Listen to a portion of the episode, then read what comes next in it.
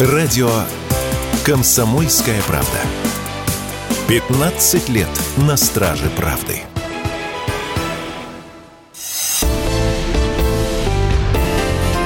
«Экономика» Здравствуйте, это радио «Комсомольская правда». Здесь Игорь Измайлов. Сегодня с нами доцент кафедры экономической политики и экономических измерений Государственного университета управления Максим Черков. Максим Андреевич, приветствую вас. Здравствуйте. Об экономике весь предстоящий час. А вот такими общими широкими мазками э, у вас э, о чем размышляете? Не знаю, о чем голова болит? Вот так, год вроде только начался, да, много уже разных заявлений, то тут, то там, зерно, фермеры, ЦБ, ипотеки. Ну так вот, глубинно стратегические? Ну, я бы сказал, что проблем, э, в принципе, есть, да, но они решаются оперативно. И на самом деле, вот как мне кажется, 24 год, так вообще народ э, смотрит гораздо более оптимистично на то, что происходит э, в экономике, да, мы, если, если мы говорим сейчас об экономике. То есть мы видели, на самом деле, очень серьезный рост показателей самых разных в 2023 году, очень хороший рост, там и экономический рост в России, как выяснилось, в 7 раз обгоняет, в 7 раз мы обгоняем по скорости все вместе страны европейские взятые, потому что там 0,5% экономического роста, у нас 3,5%. Ну и в 1,7-1,8 раза мы начали обгонять американскую экономику по темпам экономического роста. То есть, в принципе, мне кажется, вот эти вот цифры, они очень красноречиво говорят о том, что все, в общем, не так плохо складывается. Ну, есть и другие показатели, в частности, рост реальных заработных плат, о котором президент э, говорил в декабре. Э, в общем, э, как мне кажется, 24 год, ну, опять же, мы касаемся только экономики, другие проблемы, понятно, нас тоже волнуют, но, в принципе, экономически, в общем, он обещает быть не таким плохим, как многие ожидали в 22 году, я бы Ну, вас сказал. послушаешь, вот на улице там нас или в машине кто-то слушает сейчас, или в интернете, думаю, подумает, а, как вам, я в форме вопроса это, мне кажется ли вам, что у людей может возникнуть вопрос, ну, о какой планете речь идет? А где какой, какой, какой рост в десятки раз? Чего? То есть, ну, тогда надо предположить, что в Соединенных Штатах и в Европе все валяется на дне, а вроде посмотришь, такого не происходит, как ни странно, да, обещали, что Европа замерзнет, она не замерзает, а, к, там, к несчастью или, или к счастью.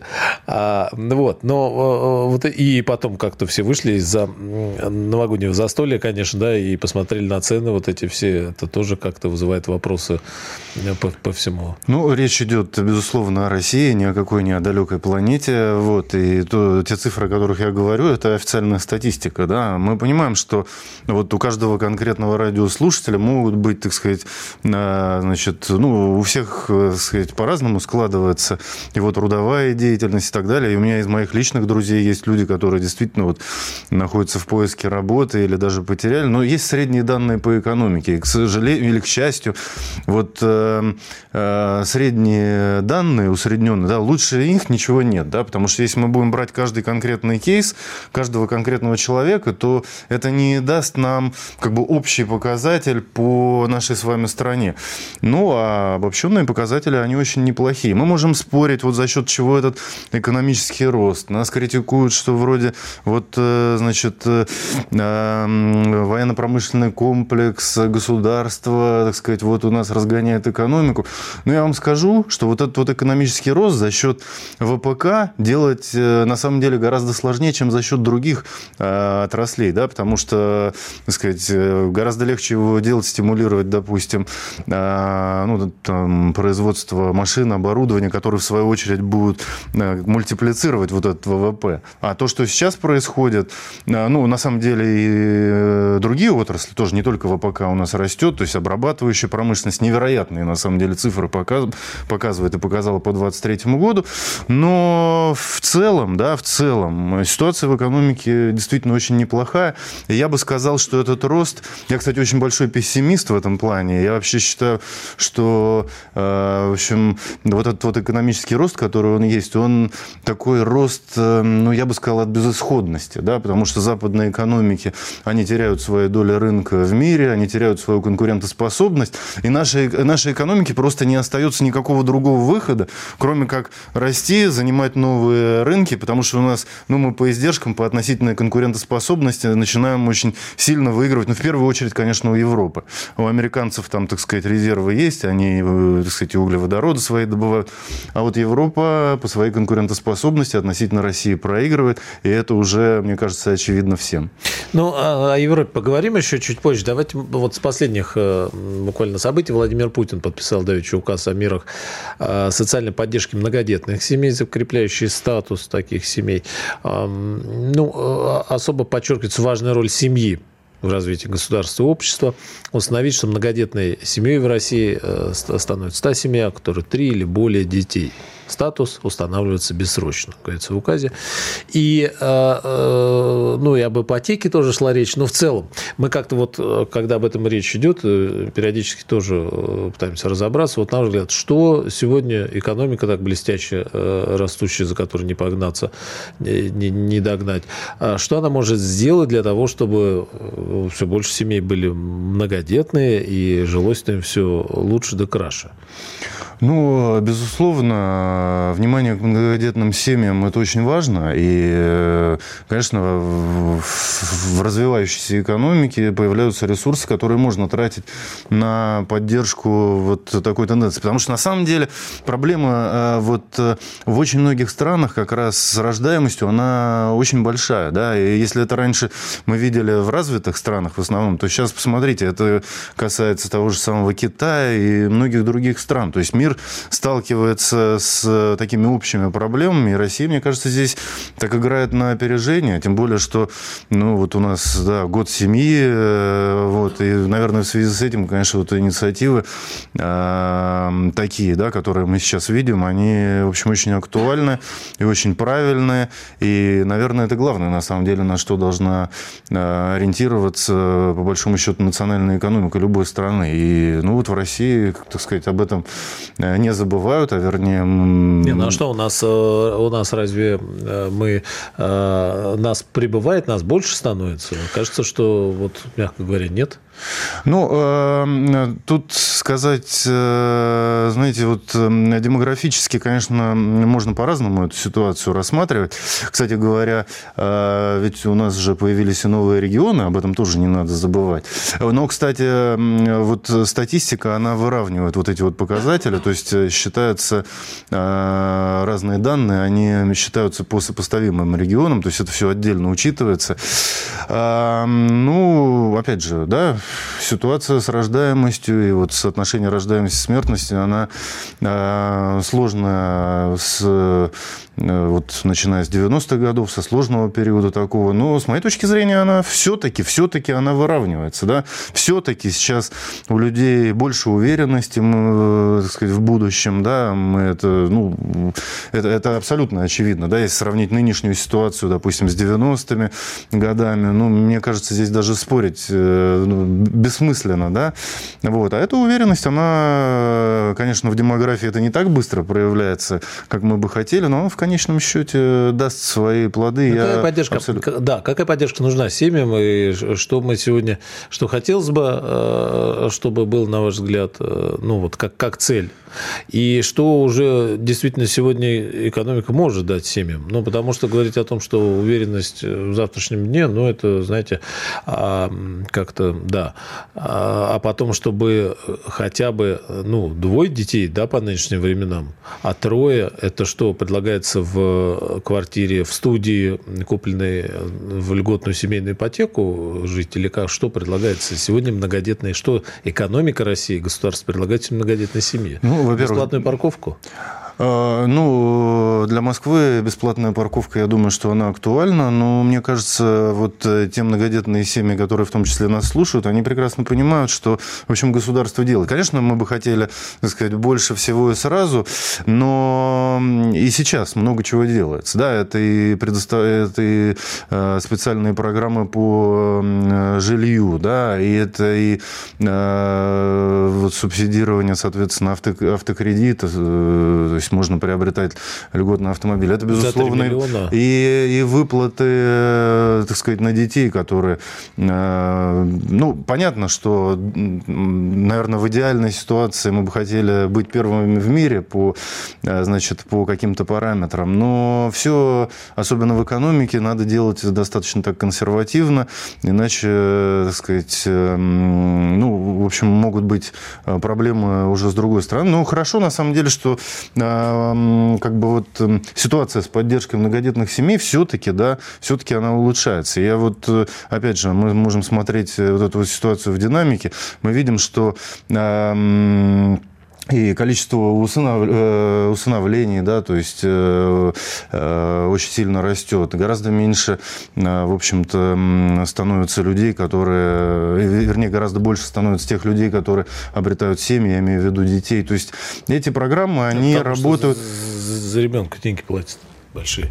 Э, ну, к сожалению, э, я не знаю, к сожалению... Если вы берете под опеку ребенка, вам начисляют каждый месяц, вам дают большие скидки, начисляют. Этого не дают в семьях с родными детьми. Да, мы, возьмете... бы, мы бы, наверное, да. хотели, чтобы все было на бескорыстной основе, как это было в Советском Союзе, но вот рыночная экономика – это всегда симбиоз, да, это и вот, ну, такие морально-этические стимулы, но и материальные стимулы.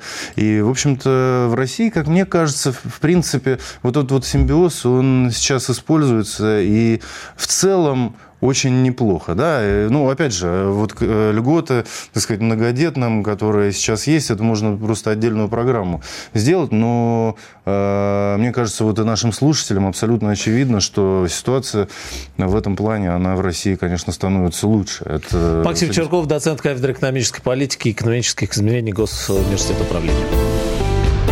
Экономика. Продолжаем с Максимом Черковым, доцентом кафедры экономической политики и экономических измерений Государственного университета управления. Вот, кстати, экономических измерений. Все же измерить можно. Ну вот, э, плавно перейдем к теме ипотеки. И президент сказал, что э, семейную надо продлить, э, как минимум. Сейчас в целом поговорим. А, а почему э, ну, многодетной семье не дают сегодня квартиру? Вот я в лоб вас спрошу. Что у нас? Экономика не может себе позволить, что если в семье родилось три ребенка, дать им трехкомнатную или четырехкомнатную квартиру минимум 100 квадратов в любом доме, в котором он захочет, где-то, ну, там плюс-минус, да, э, понятно, что, может быть, не э, самые дорогущие дома, ну, вот, пожалуйста. То есть это, э, чтобы страна знала, что многодетная семья – это главное в нашей стране сегодня, все для нее, все, и, и, и банки, и застройщики, и все, подожмитесь, поднажмитесь, ну, вот так. А что вместо этого? Значит, пожалуйста, хоть 10 шестерых рожаете, бери семейную ипотеку. А при, значит, сколько, чтобы, ну, втроем, мы же сами понимаем, в двухкомнатной квартире или в однокомнатной жить не будешь, который ты 30 лет выплачиваешь, значит, надо чуть побольше. Чуть побольше уходит миллионов за 20 здесь, в крупных агломерациях, да, там э, что-то приличное. А, ну, и, и машину надо возить. А машина сколько стоит? А машина тоже стоит, значит, китайский автомобиль там под трешник выходит. И как? А, ну, э, во-первых... Это минимум просто жилье и машина, да, мы с вами сейчас не говорим про то, что за кружки надо платить, да, э, за, за то платить, за все платить, за, ну, конечно, у нас все бесплатно, это понятно, да, но надо за все платить. Ну да, тем более, что, в общем, многодетных семей, по крайней мере, вот из московской практики, ну, все-таки льгот много. Вот, а с другой стороны, я бы не стал все-таки говорить, что вот государство не дает, э, так сказать, многодетным семьям что-то. Все-таки программы по жилью, они есть, да, другое дело, что они вот, э, э, так сказать, не учитывают однозначно критерии многодетности, но люди, которые не имеют жилья, точно так же, в общем, э, являются очередниками, то есть там есть, э, так сказать, определенная система определения по квадратным метрам, сколько на кого приходится, и в случае э, очень низкого вот этого показателя, безусловно, так сказать, программа по предоставлению Слушай, жилья есть. показателей. Приходит орган на опеке, забирают детей и сиди дальше со своими показателями. Э, бывает, но, безусловно, с этим надо разбираться. Эм, ну, все-таки все эти программы действуют, и это очень неплохо. Более того, они сейчас действуют гораздо более четко и избирательно, да, потому что вот Какие такое программы? оппортунистическое поведение бывает же, знаете, как вот раньше было. В очереди вставали, так сказать, на жилье, имея, может быть, какие-то другие варианты проживания. Сейчас это все очень четко учитывается, да, и, э, так сказать, вот где там прописан человек, какие доходы, и, может быть, наличие какого-то другого это жилья. Понятно, То есть это да. на самом деле... все, и на выходе получается, что, да, по большому счету, да вы же... Но ведь система становится более справедливой, на самом Конечно, деле, от этого. Конечно, есть. У вас есть целых шесть соток, а о чем вы? Вы же, о каких вы говорите э, льготах и дотациях? Э, нет, ну, если серьезно, а, э, экономика может позволить вот жилищный вопрос решить с многодетными сразу на входе? Ну, Сказать, вы, вы, пожалуйста, рожайте, а мы вот сразу подоспеем. Без очередей, без вот этого всего. Вот ну, сразу. Опять Все. же... ЗАГС пришел, тебе там, значит, зарегистрируют третий ребенка, тебе вот жилищный сертификат, иди квартиру выбирай. А, ну, опять же, мы бы, наверное, хотели все и сразу, но, э, в принципе, э, вот законодатели, да, они, они всегда балансируют, безусловно. Мы видим, кстати, резкий рост расходов российского бюджета, который, ну, просто невероятный, да, то есть вот я просто приведу в пример, что в 2024 году у нас э, бюджет, ну, по расходам, он, по-моему, почти на четверть, на 24 с чем-то процента больше, чем тот же самый бюджет 2024 года, который был запро... принят в бюджете 2023 года, потому что там на два перспективных года принимался. То есть рост расходов. Государство может много себе, э, так сказать, много чего позволить. Рост расходов. Ну, вот, ну, безусловно, сейчас расходы связаны с, скажем так, с военной, э, вот этой вот, э, с военными направлениями, они растут в большей степени. Но, в принципе, рост мы практически видим по всем направлениям. И, конечно, очень красиво звучит идея, так сказать, предоставлять квартиру, прям вот по факту рождения третьего ребенка. Вот, может быть, и, и конечно, так сказать, любой человек, да, вот находясь в студии, если его спросить, конечно, он, он был бы за. И но, тут надо, но тут надо в, все-таки взвешивать все за и против, да, то есть... А какие против здесь есть? А, понимаете, если мы даем деньги на одно, и сильно, это, это действительно, это сильная прибавка в расходах, предоставления жилья, э, такой вот ну, безусловно, это приведет к тому, что какие-то другие расходы придется урезать. И вот э, буквально сегодня я смотрел как раз статистику, там по лекарствам чуть-чуть снижение э, есть на несколько процентов. То есть это, это всегда баланс, и законодатели, они, конечно, ищут вот э, ну, какую-то вот такую золотую середину. Да, а в истории с ипотекой, вот в частности, уже Центробанк напрягается и Набиульна прямо говорит, да, что пузырь. А, Минфин напрягается, говорит, что вот семейная ипотека в России будет продлена, но она нуждается в трансформации, как и другие льготные программы. Минфин готовит на этот счет комплексное предложение. А, а говорится-то буквально том, что вот вы упомянули, расходы выросли. Ну, конечно, они выросли, но а, потому что ставка ЦБ выросла, и субсидирование льготной ипотеки, а что такое субсидирование? Это получается, а, гражданин за 8% покупает новостройку, а оставшиеся разницу до льготной, да, там почти 10% банку банку выплачивает бюджет который э, недополучает пенсионер, там кто угодно. То есть из бюджета деньги идут в банк по льготной, а вы говорите, значит, э, вот деньги надо где-то изыскать. Но, может быть, тогда не, не, не в банк направить, а потом ведь это единичные, точные э, вопросы, не касающиеся массовой истории.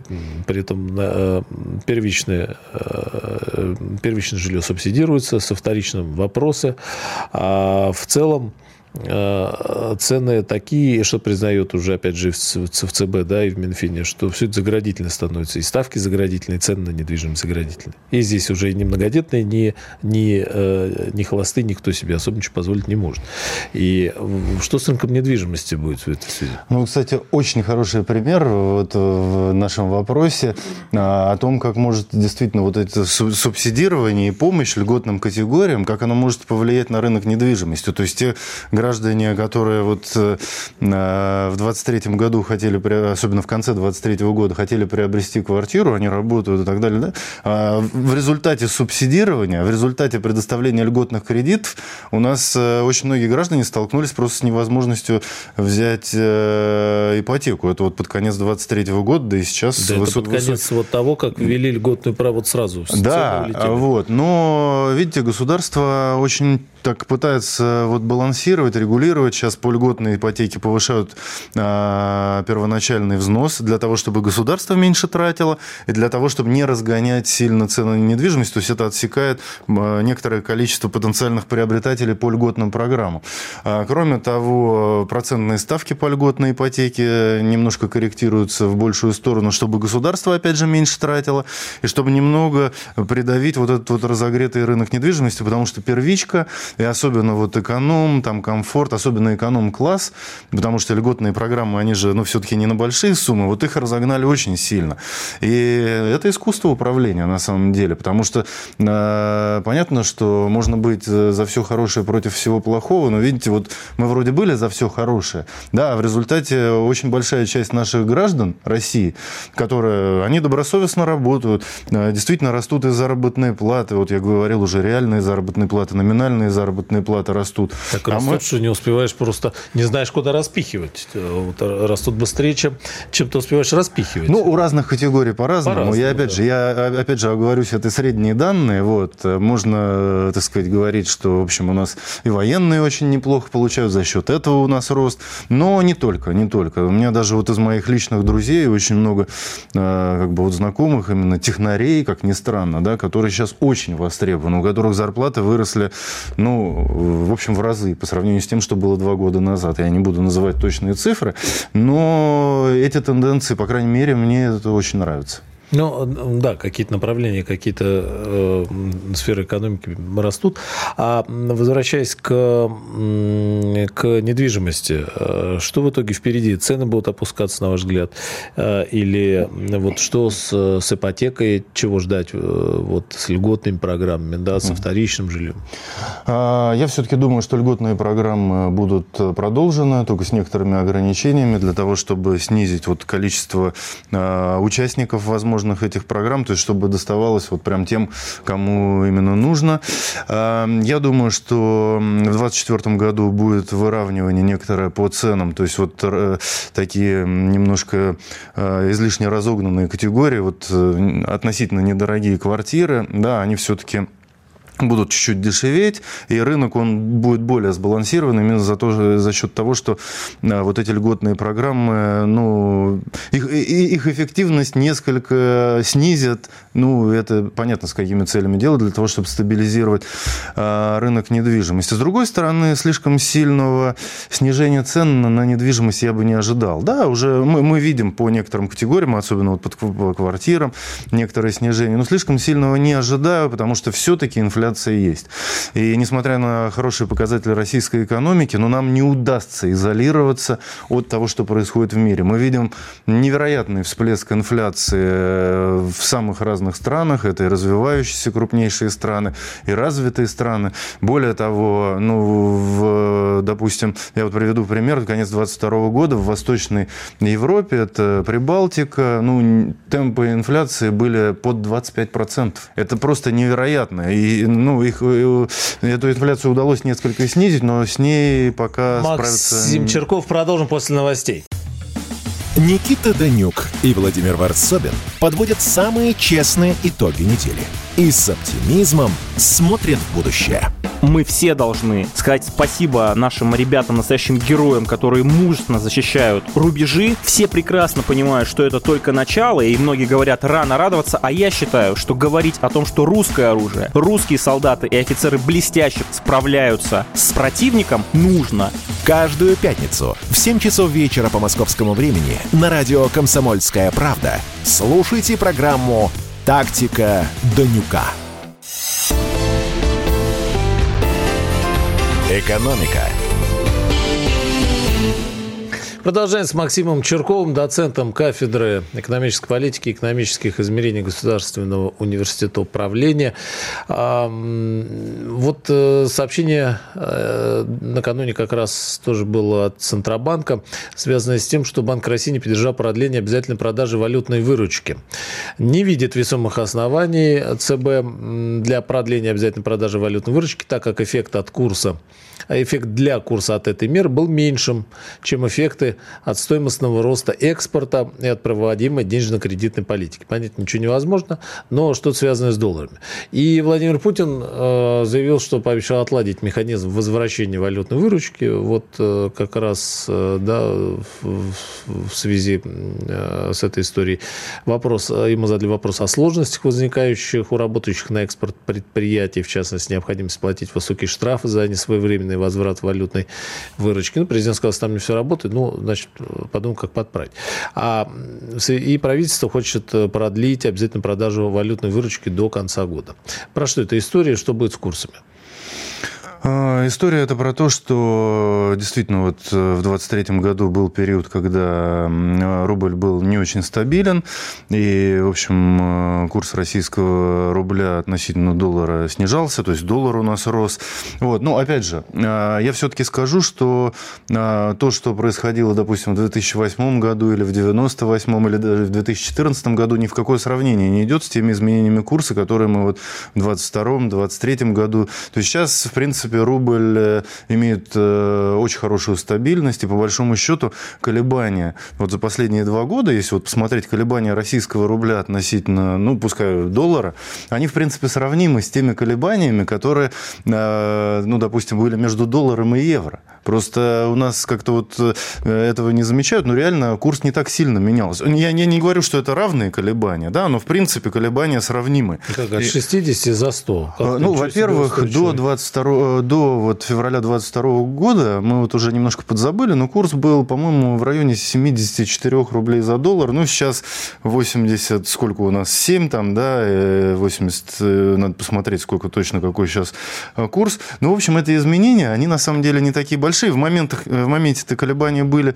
в общем, достаточно такие серьезные, но не чрезмерные. Даже в 2014 году все-таки это гораздо более серьезные колебания. То есть российская экономика экономика, безусловно, э, э, сказать, адаптируется, развивается, и граждане, и компании, на самом деле, более спокойно относятся уже к вот этим вот курсам. У меня, допустим, э, у меня вот э, свои сбережения я храню только в российских рублях, вот, чего, может быть, там в 90-х годах, ну, или там, может быть, в начале 2000-х, ну, мало, наверное, кто делал, и сейчас это абсолютно спокойно можно делать. Так Более все, того... сидели в долларах, так в долларах, и продолжает э, соотноситься с ценами, э, которые нынче мы наблюдаем. А, ну, Чего по... не скажешь о тех, кто сидит в рублях? По, по инерции можно продолжать сидеть в долларах, но я могу сказать, что э, это очень рискованно в настоящее время. Дело в том, что ситуация с, 22, с начала 2022 года относительно доллара и относительно евро,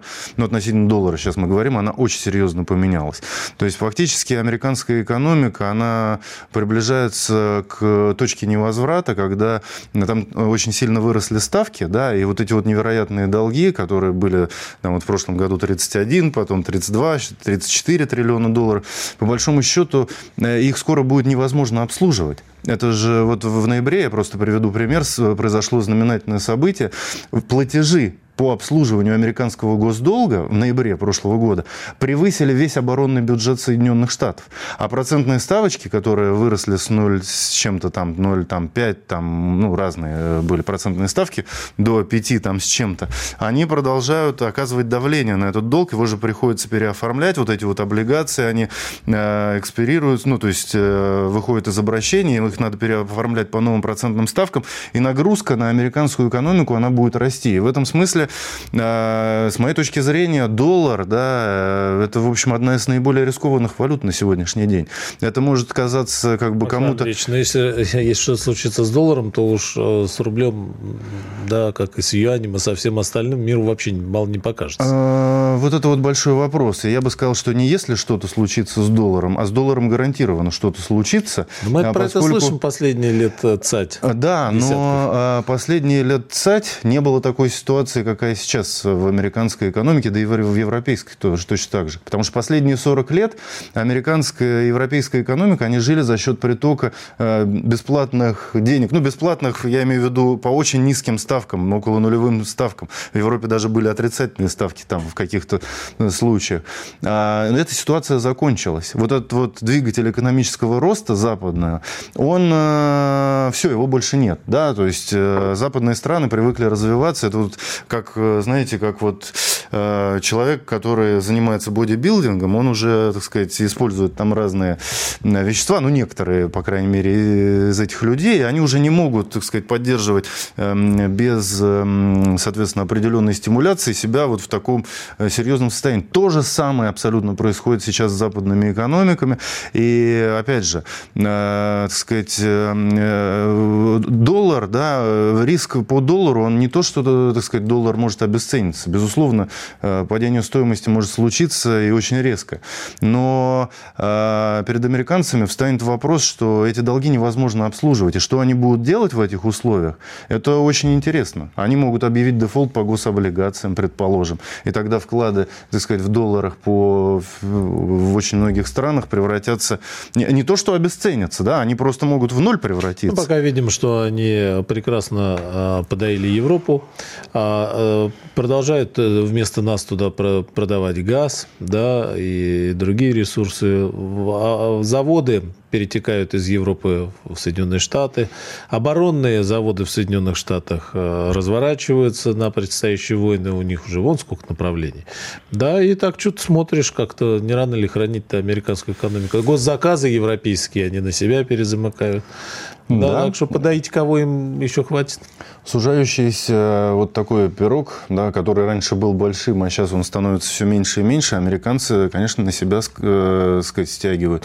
Но вот этот вот, э, э, скажем так, э, пирог, да, вот приходящих э, в западной экономике денег, он будет продолжать сужаться. Потому что главное последствие того, что произошло в 2022 году, это снижение э, финанс, э, снижение э, привлекательности и доверия, на самом деле, к финансово-экономической инфраструктуре Соединенных Штатов и Европы.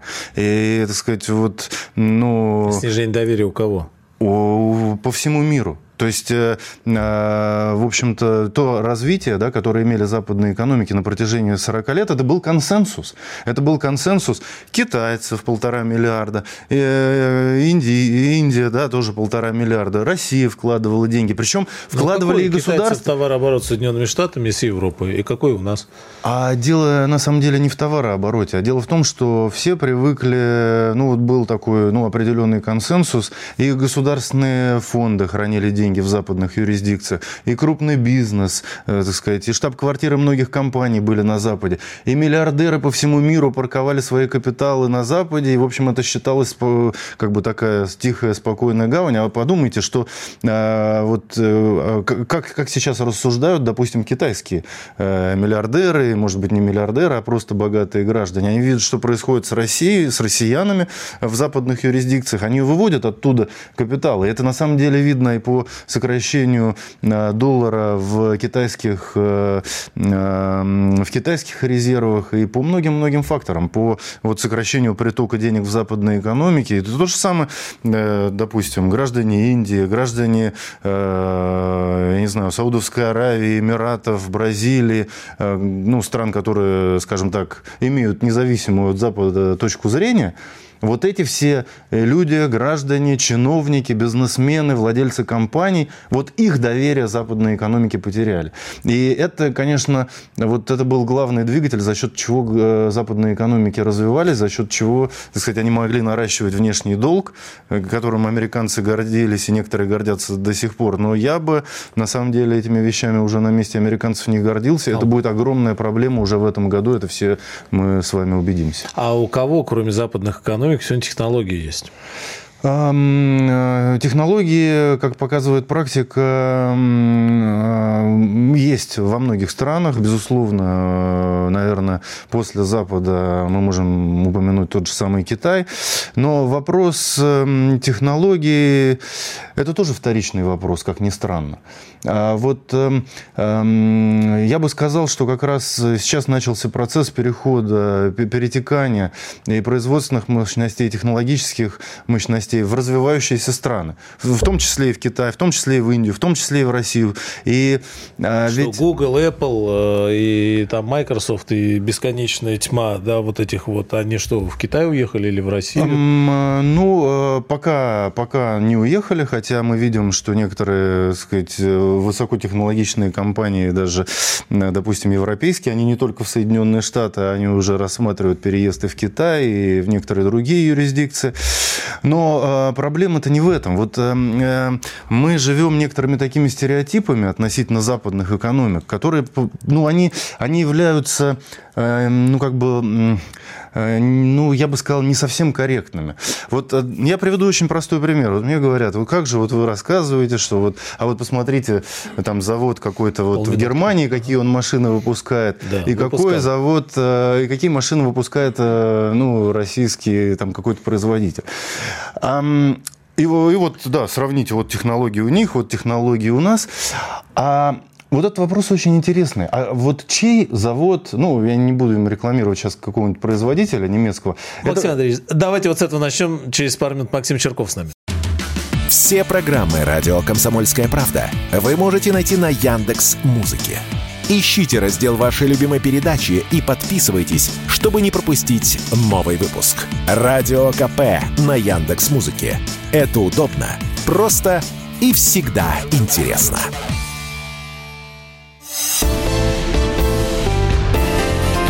Экономика.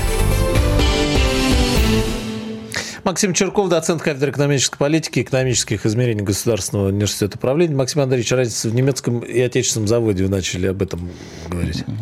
Да, продолжим мысль. Ну, я все-таки, ну, для примера возьмем, это, это не реклама, производитель ушел из России, но вот возьмем, предположим, завод BMW немецкий, да, который вроде, ну, вот считается, что вот хорошие автомобили делает, и, наверное, безусловно, это так. И возникает сразу вопрос, да, вот сравниваем, допустим, российский АвтоВАЗ и немецкий вот завод тот же самый BMW, вот, и вроде как вот мы уступаем по технологиям. А у меня сразу возникает вопрос, да. а вот этот вот завод, завод BMW, он чей? И я начинаю рассуждать. А я, вот, вот я могу сказать, вот сам лично, да, вот в эфире, что я вот считаю, что завод BMW это мой мой завод, частично. А полтора миллиарда китайцев могут сказать, что завод BMW – это частично их. А полтора миллиарда граждан Индии могут сказать, что завод BMW – это их. А я вот считаю, что могут. Потому что на самом деле все вот эти вот высокотехнологичные компании, которые мы видим на Западе, которые за последние десятилетия возникли, они же все возникли на самом деле на деньги – которые пришли из самых разных стран мира. Добровольно, недобровольно. Мы знаем, как, так сказать, Запад умеет уговаривать эм, разные страны вкладывать деньги, скажем так, в их экономики. И это не мои какие-то вот больные фантазии или фигуры речи. Дело в том, что эти заводы, они все построены на деньги заемные. И эти все деньги придется вернуть э, неминуемо, да, так сказать, вот мы видим, да, я уже приводил в пример, что э, китайцы, э, так сказать, выводят золотовалютные резервы, многие... Максим Андреевич, да, но смотрите, в России денег, как бы это корректно сказать, -то, не то чтобы как грязи, да, но много, а вот взять, создать автомобильную индустрию, такую же, как у немцев, проблематично, с одной стороны. С другой стороны, у нас же было очень много своих заводов, советских, да, и в какой-то момент ведь решили тогда, зачем нам свои, когда вон немецкие хорошие есть. Зачем? Мы просто будем продавать ресурсы и покупать у них. Потому что они делают замечательные автомобили. Или делали, а теперь делают китайцы, а логика сохранилась. Вот. И вопрос о технологиях, он ведь, собственно, в каком-то смысле и вопрос о суверенитете, э, не вопрос денег. Вот э, сейчас сколько угодно можно денег закачать во что угодно, но людей нет для того, чтобы сделать. Утрачена инженерная культура, нет конструкторских бюро, а, много чего нет. И просто вот э, залить деньгами, чтобы что-то появилось, как выясняется, не так просто. А, сколько лет мы говорим про то, что самолеты, вот, значит, мы покупали... А зачем? У нас же они шумные, там расход топлива, а, хотя поговаривали, что каждый второй самолет в небе был советский во времена Советского Союза, плюс был Восточный блок, рынки сбыта и так далее. А потом сказали, зачем нам надо? Мы купим Боинги и Airbus. Ну, купили. А потом Боинг Airbus сказал, что вы не будете на них летать, потому что мы так хотим. Да, и теперь, а мы говорим, а, ладно, мы, значит, теперь сами сделаем э, самолеты. Ну и как? Ну, я вот могу сказать, что ситуация как раз э, не менялась именно из-за того, что всем было удобно, действительно. Я абсолютно согласен с этой точкой зрения. И ситуация с 22 года, с начала 22 года начала меняться кардинально. А, я вас уверяю, что появятся и конструкторские бюро, и новые производители автомобилей. Мы видим сейчас спрос на российском рынке, а, так сказать, очень высокий. Благодаря нашему спросу, кстати, китайцы стали первыми в мире по экспорту автомобилей. Это вот последняя статистика. Они вышли, потому что они официально официально поставляют автомобили в Россию. Там вот несколько сотен тысяч автомобилей добавки. По они цене выш... немецких. А, да, пока дорого. Да, пока дорого. Немецкие купить, нам предлагать китайские. Но эти цены, они помогут развиваться и российскому автомобилестроению в том числе. Потому что, безусловно, кризис на рынке автомо... Э, по продаже автомобилей, да, цены выросли. Но вот этот вот кризис, а вы посмотрите, как российские заводы, российские автопроизводители начали, так сказать, работать, выводить новые модели. Это, конечно, это за один да, день... Вот за, у вас, посмотрите, сколько. За один день, за одну Буханка. неделю сделать невозможно. Но процесс, э, процесс пошел, и его уже не остановить. Поскольку э, санкции, видимо, продолжат действовать, хотя, опять же, я считаю, что абсолютно рационально было бы, и сам просто здравомыслящий, любой здравомыслящий бизнес, он бы начал, он уже должен в 2024 году возвращаться в Россию, Россию, но, по всей видимости, санкции будут продолжать действовать, и это будет основным таким двигателем э, российской экономики, как ни, как ни парадоксально. Да? То есть в условиях ограничений и хорошего внутреннего спроса, э, платежеспособного да, спроса, так сказать, это будет толкать и российскую промышленность в самых разных э, в общем, отраслях и действительно к росту. Понятно, что чем более высокотехнологичный продукт, тем сложнее его замещать.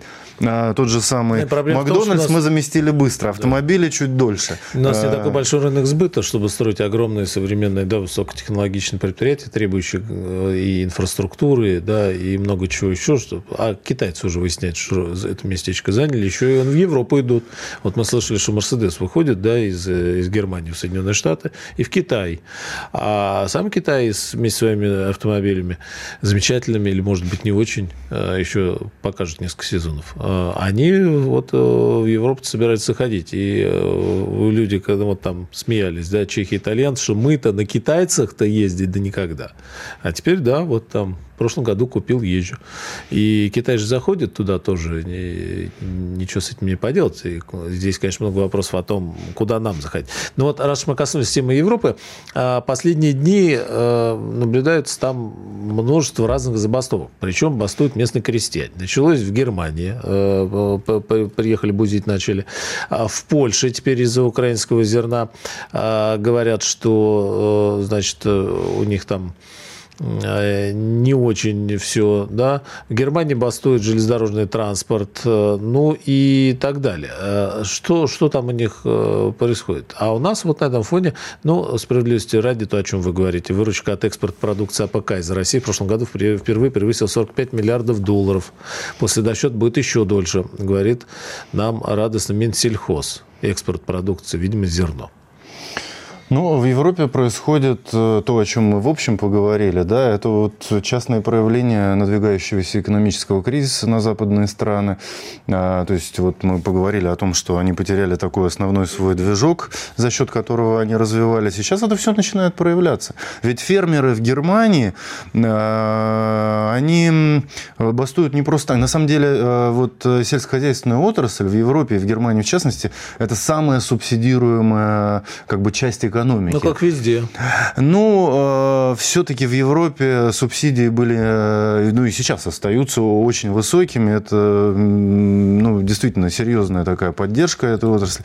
И когда начинаются экономические проблемы, сразу, так сказать, возникают э, проблемы уже политического плана. То есть там вопрос-то на самом деле в, под, поддержки на полмиллиарда долларов. И, конечно, у немецких фермеров справедливо возникает вопрос. Так сказать, вы отдаете третьей стране, я имею в виду Украину, 20 миллиардов там, значит, а у фермеров, соответственно, забираете полмиллиарда, которые, так сказать, вот, вот это, это вот ваши граждане, это налогоплательщики, это люди, которые двигают немецкую экономику. То есть вы у них вот забираете, отдаете, значит, во много раз больше, так сказать, третьей стране с непонятными на самом деле целями. То есть сейчас это вот симбиоз получается. Во-первых, так сказать, невозможно поддерживать такой градус напряженности, значит, вот в связи с Украиной, которая бы объясняла вот эту вот помощь в немецком и в целом в европейском обществе. А во-вторых, экономические проблемы, как говорят, холодильник решает все. Да, и когда у вас э, падают доходы, падает выручка от реализации, тут же, опять же, э, ведь не просто так это с Украиной связано, мало того, что им, им поддержку дают, так им еще льготы, они вывозят э, либо транзитом, либо еще как-то свою сельхозпродукцию, которая является конкуренцией, значит, европейским фермерам, и там правомерно, неправомерно она оседает в европейских странах и э, душит фактически э, европейские хозяйства. То есть, э, ну и вот последние мы видели инициативы на этой неделе, что вроде вот разрешили уже странам устанавливать ограничения, потому что если не разрешить это законодательно в Европе, то мы видим, что уже перекрывают границы, так сказать, тормозят э, украинские фуры. Вот что происходит. То есть происходит регулирование не на законодательном уровне, а на таком спонтанном, эмоциональном, протестном. И по большому счету э, вот эту вот ситуацию, конечно, ее надо решать э, и как можно быстрее, потому что последствия долговременные для западных экономик и для европейских в первую очередь, они будут очень серьезными. Да? Когда мы увидим, так сказать, и спад ВВП, и ну, проблемы будут действительно масштабные. А заткнут э, все, всю эту протестующую публику э, с тем, чтобы дальше финансировать Украину? Или вот этого э, по цепочке эти проблемы в экономике Э, Европа так будет нарастать. И мой, все, все больше и больше будут выходить, требуют да, прежнего образа жизни. Мой ответ не заткнут, но пока пытаются затыкать. И я вот, ну, опять же, по роду деятельности отслеживаю, смотрю ток-шоу западных телеканалов, вот, э, в частности, вот поэтому там на Deutsche Welle очень много чего отсматривал. Там уже начинаются такие разговоры, что вот вроде э, со стороны политиков, что вот вроде надо уже это как-то вот ограничивать, что одно дело, э, значит, вот э, Э, протесты, которые организуют профсоюзы и так далее, а другое дело, что тут уже появляются какие-то политические требования, а вот это вот уже запрещено. То есть я, честно говоря, вы знаете, вот прям вижу, что э, как-то вот э, западные понятия о демократии, о том, что надо э, слушать своих граждан, они как-то вот э, последние недели и месяцы очень так интересно трансформируются. Я боюсь, что уже становится политикам на Западе становится очевидно, что удержать вот эту вот ситуацию очень сложно. И, значит, это будет делаться административными вещами, но в конце концов, э, так сказать, придется на самом деле договариваться. Э, и понятно, что договариваться и по снятию санкций, не только, кстати, с Россией, потому что санкции, они действуют относительно Китая, относительно Северной Кореи, относительно Понятно. Венесуэлы, относительно Кубы. Спасибо, Максим Андреевич. Максим Черков, доцент кафедры экономической политики и экономических измерений Государственного университета управления. Экономика.